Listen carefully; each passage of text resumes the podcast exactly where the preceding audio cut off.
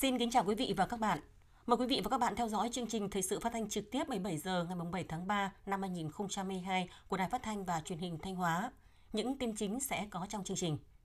Ngân hàng Thế giới làm việc với Ban nhân dân tỉnh, đẩy nhanh tiến độ các dự án trọng điểm.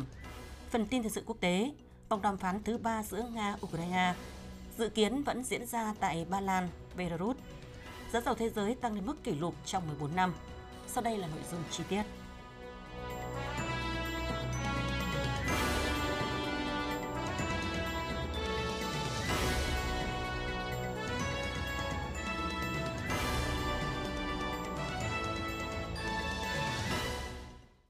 Ngày 7 tháng 3, đoàn công tác của Ngân hàng Thế giới do ông Benedict Esbengen, giám đốc giao thông khu vực Đông Á Thái Bình Dương cùng với Tổng cục Đường bộ Việt Nam đã có buổi làm việc với ban dân tỉnh Thanh Hóa để trao đổi về các dự án đề xuất đầu tư trên địa bàn tỉnh Thanh Hóa. Tại buổi làm việc, Giám đốc Ban Giao thông khu vực Đông Á Thái Bình Dương đã giới thiệu khái quát về tình hình hoạt động của Ngân hàng Thế giới, những nội dung đã và đang hợp tác với Việt Nam cũng như tỉnh Thanh Hóa trong lĩnh vực hạ tầng giao thông.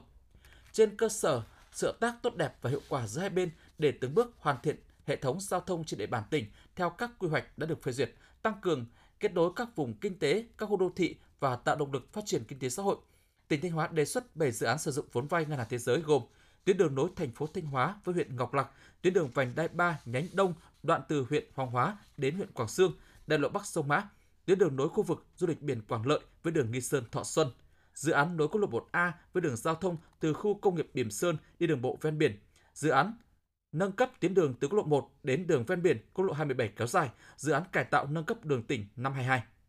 Tại hội nghị, các thành viên đoàn công tác hai bên thảo luận thêm về các nội dung liên quan đến các dự án được đề xuất. Đại diện lãnh đạo đoàn công tác của Ngân hàng Thế giới cũng bày tỏ sự ủng hộ và cho biết phối hợp với Tổng cục Đường bộ Việt Nam tìm hiểu thêm thông tin về các dự án đề xuất của tỉnh Thanh Hóa để có hướng đầu tư phù hợp, hiệu quả. Ngoài hệ thống đường bộ, đoàn công tác cũng quan tâm đến đầu tư phát triển hệ thống cảng biển, hàng không, đường thủy nội địa và hệ thống giao thông đô thị của tỉnh Thanh Hóa trong tương lai. Đồng chí Phó Chủ tịch Ban dân tỉnh bày tỏ sự vui mừng trước sự hợp tác hiệu quả và tình cảm tốt đẹp giữa hai bên, đồng thời trân trọng cảm ơn sự giúp đỡ, hỗ trợ của Ngân hàng Thế giới với Thanh Hóa trong phát triển hạ tầng giao thông thời gian qua.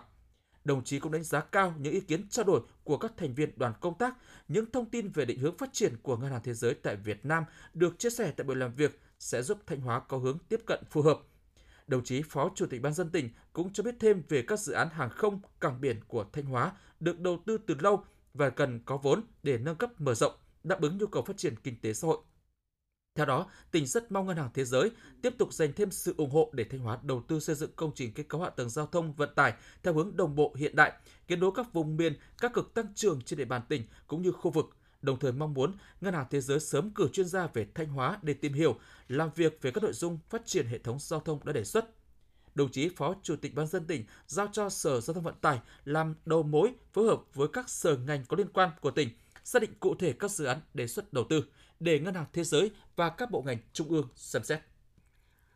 Nhờ thực hiện có hiệu quả các chương trình dự án hỗ trợ của Đảng, Nhà nước, đến nay, Kinh tế xã hội vùng đồng bào dân tộc thiểu số của tỉnh đã có những chuyển biến tích cực, từng bước xóa đói giảm nghèo, góp phần nâng cao đời sống vật chất, tinh thần cho người dân.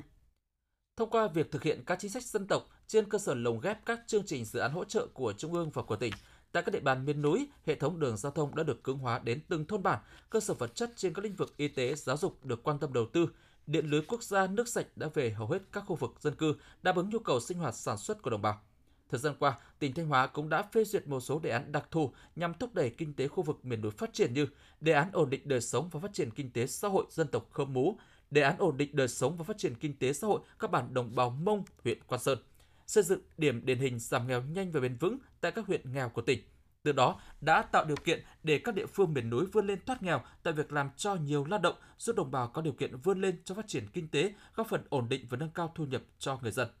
Đến nay, tỷ lệ hộ nghèo ở khu vực miền núi bình quân mỗi năm giảm 4,02%, có 1 trên 7 huyện thoát khỏi diện huyện nghèo theo nghị quyết 30A của chính phủ. Có 5 xã và 50 thôn bản đặc biệt khó khăn vùng dân tộc thiểu số miền núi hoàn thành mục tiêu chương trình 135 giai đoạn 2017-2020.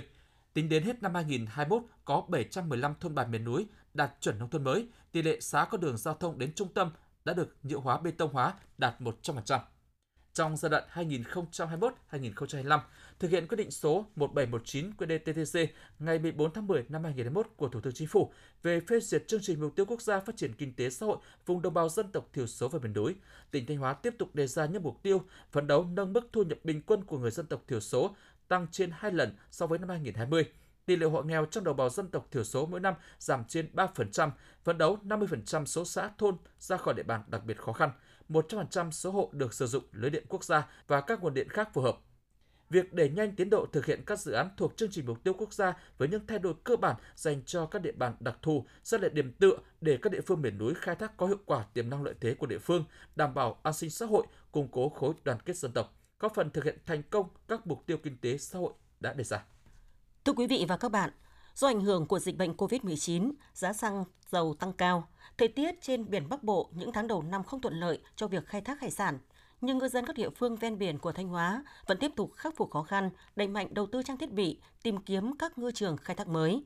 Vì thế, trong 2 tháng đầu năm 2022, sản lượng khai thác thủy sản trên biển của Thanh Hóa vẫn đạt trên 102%, tăng 2% so với cùng kỳ năm 2021. Bài viết của cộng tác viên Quỳnh Trang sau một thời gian dài nghỉ Tết Nguyên đán, mặc dù không thuê đủ lao động do nhiều người bị nhiễm COVID-19, nhưng ông Nguyễn Văn Thuận, chủ tàu cá ở khu phố Vạn Lợi, phường Quảng Tiến, thành phố Sầm Sơn, vẫn quyết định chuẩn bị đầy đủ mọi điều kiện sẵn sàng cho chuyến vươn khơi khai thác mới. Ông Nguyễn Văn Thuận, khu phố Vạn Lợi, phường Quảng Tiến, thành phố Sầm Sơn nói: Biển đi thì dầu mỡ nó lên, chi phí nó nhiều tiền, cộng với lại Covid nữa mà Covid thì ờ, đấy, nó nói anh biết rồi đấy. 15 người còn có 8 9 người qua chạy này là cũng phải cố gắng mà đi đi rồi may mắn là biển nó phù hộ cho thì, thì anh em có thu nhập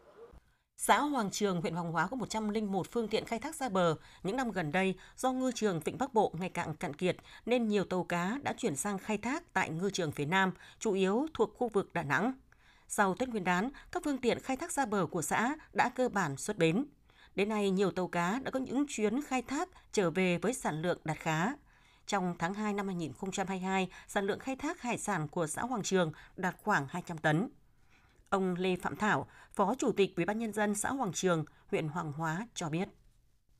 Từ cái ờ, thu nhập ờ, cái sản lượng ấy ờ, đầu năm ấy, thì cũng báo tin là một cái năm là có thể là à, khai thác nó đạt cái hiệu quả và cũng như thể là à, chính quyền địa phương cũng vận động động viên nhân dân là bám biển để khai thác uh, tiềm năng cái lợi thế khai thác trong cái năm 2022 này đạt cái sản lượng và cái giá trị cao. Tỉnh Thanh Hóa hiện có gần 7.000 phương tiện khai thác thủy sản, trong đó tàu có chiều dài trên 15 mét, có 1.172 phương tiện. Từ đầu năm đến nay, giá xăng dầu liên tục tăng cao đã gây nhiều khó khăn cho các ngư dân vươn khơi khai thác thủy sản. Tại một số địa phương ven biển vẫn còn tình trạng tàu cá nằm bờ, Tuy nhiên, nhờ sự động viên chia sẻ kịp thời của các cấp chính quyền, sự hỗ trợ tạo điều kiện tích cực của các ngành chức năng, nhiều ngư dân vẫn tích cực vươn khơi bám biển, tạo công an việc làm cho nhiều lao động và nâng cao thu nhập.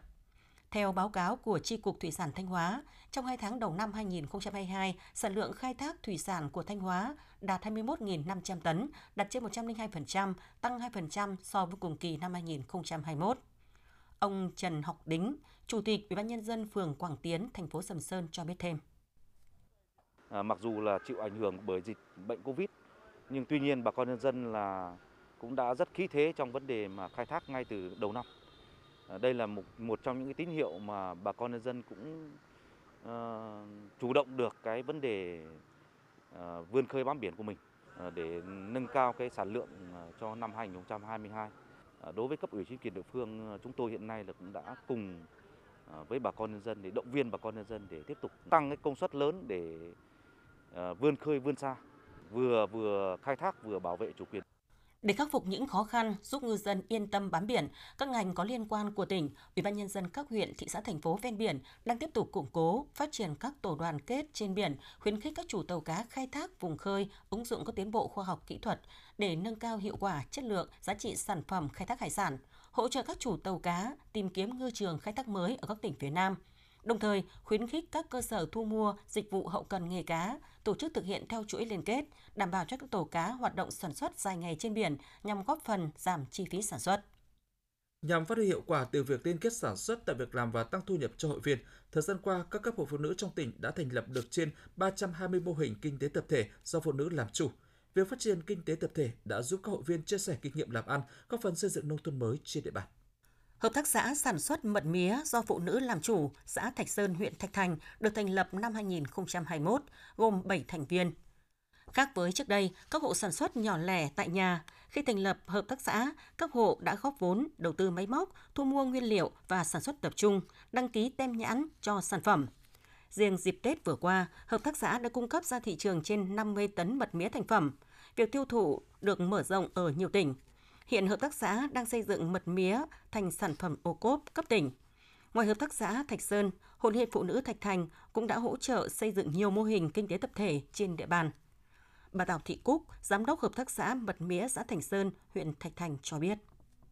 Trước kia là ra một mình gia đình tôi làm thì là ừ, tự ai thì người đó làm, mạnh ai người ấy chạy.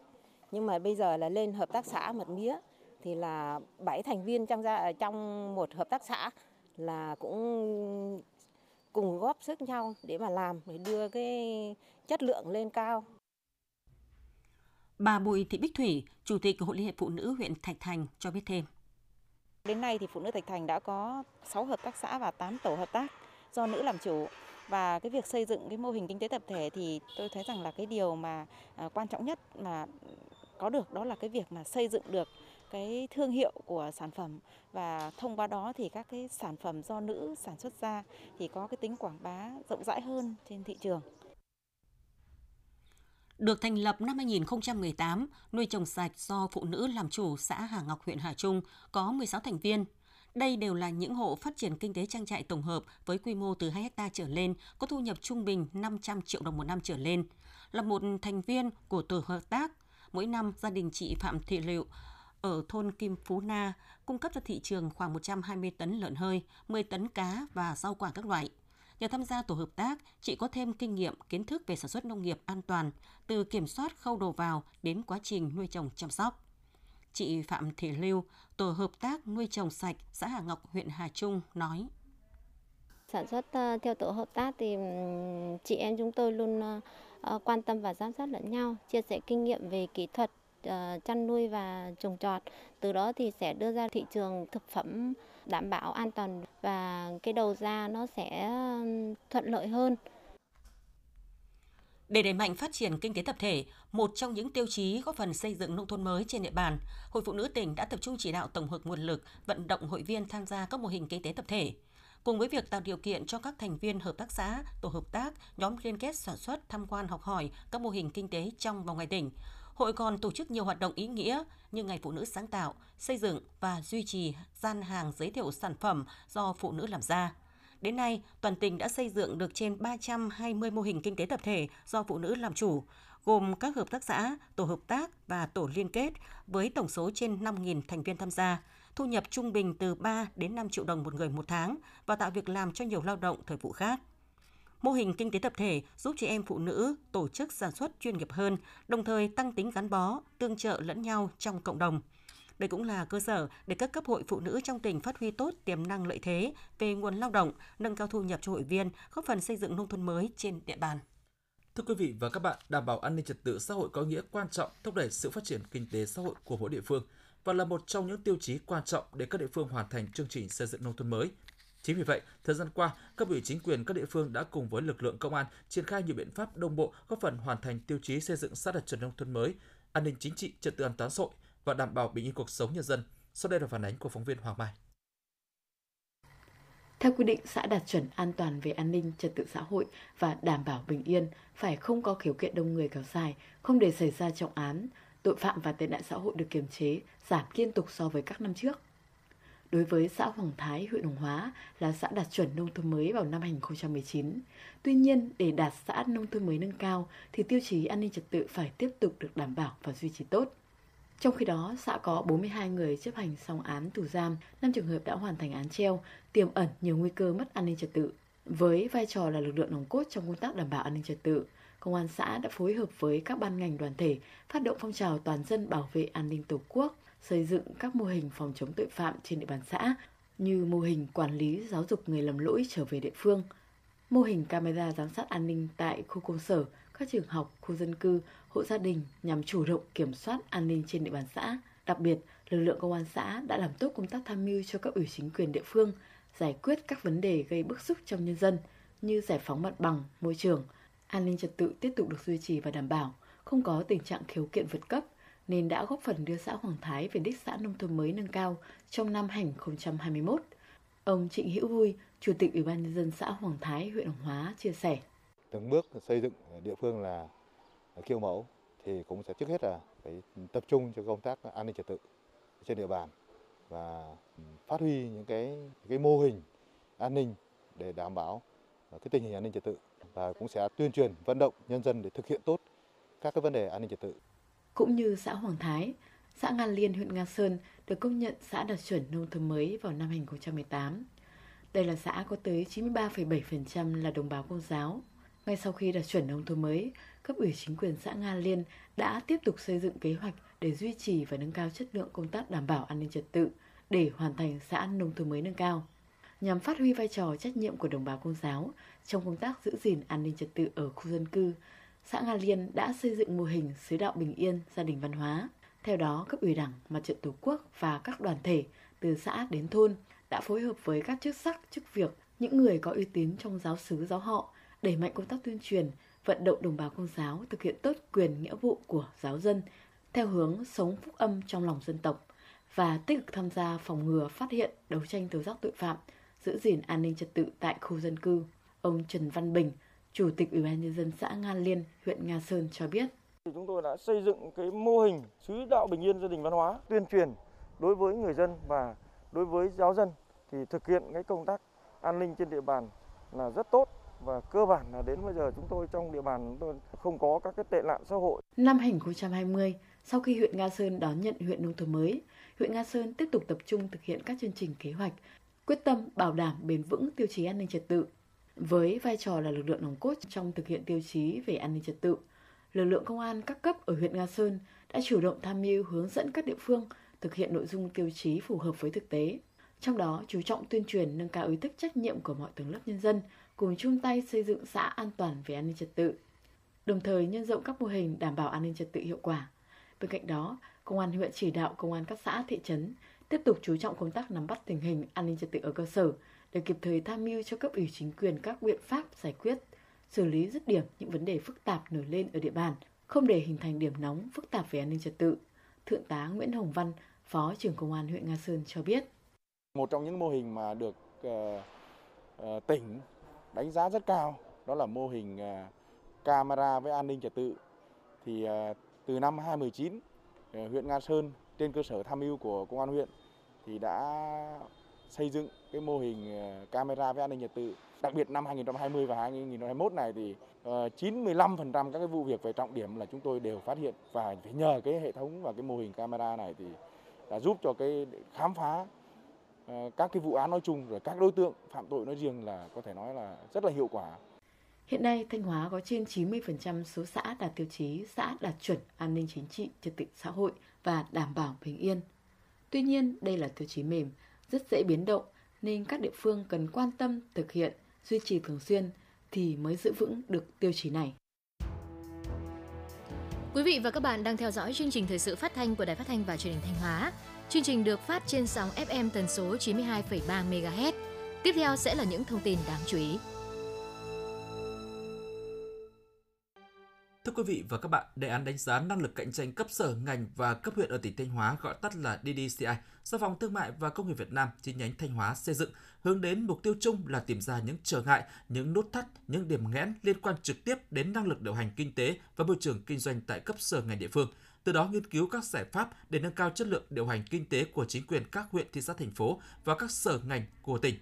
để thông tin tới quý vị và các bạn về tình hình triển khai Bộ Chỉ số đánh giá DDCI năm 2021, phóng viên thời sự đã có cuộc trao đổi với ông Đỗ Đình Hiệu, Giám đốc Phòng Thương mại và Công nghiệp Việt Nam chi nhánh Thanh Hóa. Mời quý vị và các bạn cùng nghe. Trân trọng cảm ơn ông đã tham gia chương trình phỏng vấn của Đài Phát thanh và Truyền hình Thanh Hóa. Thưa ông, xin ông cho biết là à, việc triển khai khảo sát đánh giá chỉ số năng lực cạnh tranh cấp huyện thị sở ngành năm 2021 đến thời điểm này đã đạt được những kết quả như thế nào ạ? Bước đầu năm 2022 thì mới triển khai để khảo sát cái DDCI của năm 2021. À, ờ, những cái kết quả ban đầu thì chúng tôi thấy được rằng là à, cộng đồng doanh nghiệp đã thể hiện được một cái tinh thần ờ, hưởng ứng cái đề án rất là cao à, vì là cộng đồng doanh nghiệp đánh giá rằng là đây là một trong những cái sự quyết tâm thay đổi của lãnh đạo chính quyền các cấp à, thế thì ngay khi mà à, tỉnh phê duyệt cái kế hoạch triển khai cái đề án này thì đối với đơn vị triển khai đề án thì chúng tôi cũng đã triển khai từng bước rất là kỹ lưỡng thận trọng. Thì hiện nay là chúng tôi cũng đã phát ra 12.000 phiếu cứng theo cái hình thức là phiếu ờ, truyền thống. Về kênh online thì chúng tôi cũng đã thông qua uh, website của VCCI là một cái kênh chính thống uh, cùng với cái cổng thông tin điện tử của uh, trung tâm hành chính công. Uh, chúng tôi có cái sự phối hợp bên cạnh đó nữa thì tương tác qua các cái mạng xã hội cũng là một trong những cái kênh rất là tốt để chúng tôi truyền tải các cái đường link khảo sát trực tuyến đến các doanh nghiệp. À, mức độ kỳ vọng của đề án là thu về khoảng 30% số phiếu khảo sát. Thế nhưng cho đến cái quá trình hiện nay thì chúng tôi mới thu về với cái lượng phiếu khoảng được hơn 15% cái số phiếu thu về. À, và trong cái giai đoạn từ nay đến ờ, 15 tháng 3 là những cái giai đoạn rất là cao điểm của cái thu phiếu về thì chúng tôi cũng kỳ vọng được rằng là cái lượng phiếu thu về nó cũng sẽ đáp ứng được những cái yêu cầu à, để đánh giá đề án một cách nó rất là khách quan công tâm. Thưa ông thì trong quá trình triển khai thì có những cái thuận lợi khó khăn gì và VCCI đã rút ra những những cái kinh nghiệm gì để triển khai những năm sau một cách hiệu quả hơn ạ? Cái việc thuận lợi à, đầu tiên là cái sự quan tâm của lãnh đạo tỉnh, lãnh đạo các cấp, các sở ngành và đặc biệt chúng tôi cảm nhận được một cái sự ủng hộ rất cao của các cái cơ quan ban ngành mà đối tượng được đánh giá đã rất là chủ động phối hợp với VCCI để cung cấp những cái thông tin cần thiết. À, đặc biệt là thông tin về danh sách doanh nghiệp đặc biệt là những cái đơn vị có tương tác với các sở ban ngành với các huyện thị để chúng tôi có được một cái dữ liệu để lấy làm cái nền tảng về khảo sát. À, việc thứ hai nữa thì các cơ quan truyền thông à, cũng đã hết sức là tích cực để truyền thông một cách rộng rãi đến cộng đồng doanh nghiệp cũng như là à, đến nhân dân hiểu được rằng là chúng ta đang triển khai cái đề án và đây là một trong những cái đề án có một cái tác động mạnh mẽ đến cái việc cải thiện môi trường đầu tư kinh doanh. Thế thì trong cái quá trình thực hiện thì cũng có những vấn đề khó khăn, những cái đối tượng tham gia đánh giá thì cũng chưa thực sự là hiểu sâu về cái việc đề án này cho nên vẫn còn có những cái e dè, vẫn còn có những cái ngại ngần chưa muốn tham gia đánh giá, bởi vì cũng ngại rằng là khi mà mình đưa ra những cái thông tin thì lại có những cái ảnh hưởng về sau này. Là đơn vị chủ trì thực hiện đề án này thì tôi cũng khẳng định lại một lần nữa, một trong những cái nguyên tắc hết sức quan trọng đó là cái nguyên tắc bảo mật về thông tin. Và ngay trang đầu của phiếu thì chúng tôi cũng đã khẳng định một điều rất rõ, thông tin chỉ dành duy nhất cho cái việc nghiên cứu tổng hợp số liệu. Và đối với việc khảo sát đây thì cũng là quyền lợi của cộng đồng doanh nghiệp cũng là trách nhiệm của doanh nghiệp phải đưa ra cái tiếng nói của mình, đưa ra quan điểm của mình. Có như vậy thì mới chỉ ra được đâu là những cái điểm nghẽn, đâu là những cái cần phải khắc phục trong cái quá trình cải thiện môi trường đầu tư kinh doanh của tỉnh. Có lẽ đây là những cái bước đầu đang triển khai đề án, đấy nhưng mà chúng tôi cũng cho rằng là uh, đã đúc rút ra được một số kinh nghiệm. Uh, việc đầu tiên là chúng tôi phải có những cái chuyến đi học tập kinh nghiệm của các cái tỉnh đã từng triển khai. Thứ hai là biết tận dụng tốt những cái ờ, người đầy đủ trình độ, đầy đủ kinh nghiệm, nhiệt huyết để tham gia cùng với cái, nhóm khảo sát. Thứ ba nữa là có những cái đối tác cùng hỗ trợ với mình một cách hết sức là nghiêm túc, có nhiều kinh nghiệm và đối tác chúng tôi chọn thì cũng là một trong những đối tác và đã tham gia thực hiện khảo sát đánh giá cho cả ờ, rất là nhiều tỉnh thì đấy cũng là một trong những cái kinh nghiệm mà chúng tôi thấy rằng là à, chúng tôi đúc rút được qua cái quá trình bắt đầu triển khai thực hiện đề án. Thưa ông, bước tiếp theo của việc khảo sát đánh giá năm nay sẽ còn những cái công việc gì và đến bao giờ thì chúng ta sẽ hoàn thành được cái việc khảo sát DCCI này ạ? Đối với cái việc ờ, khảo sát thì theo như kế hoạch thì chúng tôi sẽ kết thúc khảo sát vào ngày 15 tháng 3. À, ờ, thì đây là cái thời điểm để chúng tôi ờ, phải xác định được rằng là thu đầy đủ được cái số lượng phiếu để đảm bảo được đủ cái điều kiện để phân tích dữ liệu. À, tiếp theo đó nữa thì chúng tôi sẽ triển khai sang cái bước nhập liệu, phân tích dữ liệu và viết báo cáo. À, báo cáo tổng hợp thì đây cũng là một trong những cái à, cần rất là nhiều đến cái sự hỗ trợ của các chuyên gia à, sau khi đã phân tích dữ liệu. À, sau khi có phân tích dữ liệu, có báo cáo tổng hợp thì chúng tôi cũng sẽ xin cái kế hoạch à, Ủy ban dân tỉnh sẽ chỉ đạo để triển khai thực hiện cái kế hoạch công bố cái nội dung này ở tại một cái hội nghị rất là long trọng. À, dự kiến cái thời điểm công bố là sẽ vào khoảng cuối tháng 4 của năm 2022. À, sau khi công bố xong thì có lẽ sẽ xảy ra rất nhiều cái cuộc hội nghị hội thảo để chúng ta cùng phân tích, đánh giá và có những cái thảo luận bàn bạc để làm sao chỉ ra được đâu là những cái cần phải khuyến nghị, đâu là những cái điểm tốt cần phải phát huy. À, và những cái thông tin này thì chúng tôi cũng sẽ được truyền tải trên đăng tải trên các cái trang thông tin à, ví dụ như là trên website của VCCI, ví dụ như trên cổng thông tin điện tử của tỉnh Thanh Hóa và các cái cổng thông tin trực tuyến của tỉnh cũng như là các cái trang tin của cộng đồng doanh nghiệp thì chúng tôi uh, hy vọng rằng là cộng đồng doanh nghiệp phải phát huy hơn nữa cái tinh thần trách nhiệm cũng như là quyền lợi của mình để tham gia khảo sát một cách công tâm khách quan để đề án DDCI sẽ trở thành là một trong những cái công cụ uh, thực sự để cải thiện môi trường đầu tư kinh doanh của tỉnh Thanh Hóa chúng ta. Cảm ơn những trao đổi của ông ạ. Quý vị và các bạn vừa theo dõi chương trình thời sự của Đài Phát thanh và Truyền hình Thanh Hóa. Thực hiện chương trình biên tập viên Ngọc Yến, các phát thanh viên Quang Duẩn, Kiều Anh, kỹ thuật viên Thu Thủy, tổ chức sản xuất Hoàng Triều, chịu trách nhiệm nội dung Hà Đình Hậu. Sau đây là phần tin thời sự quốc tế.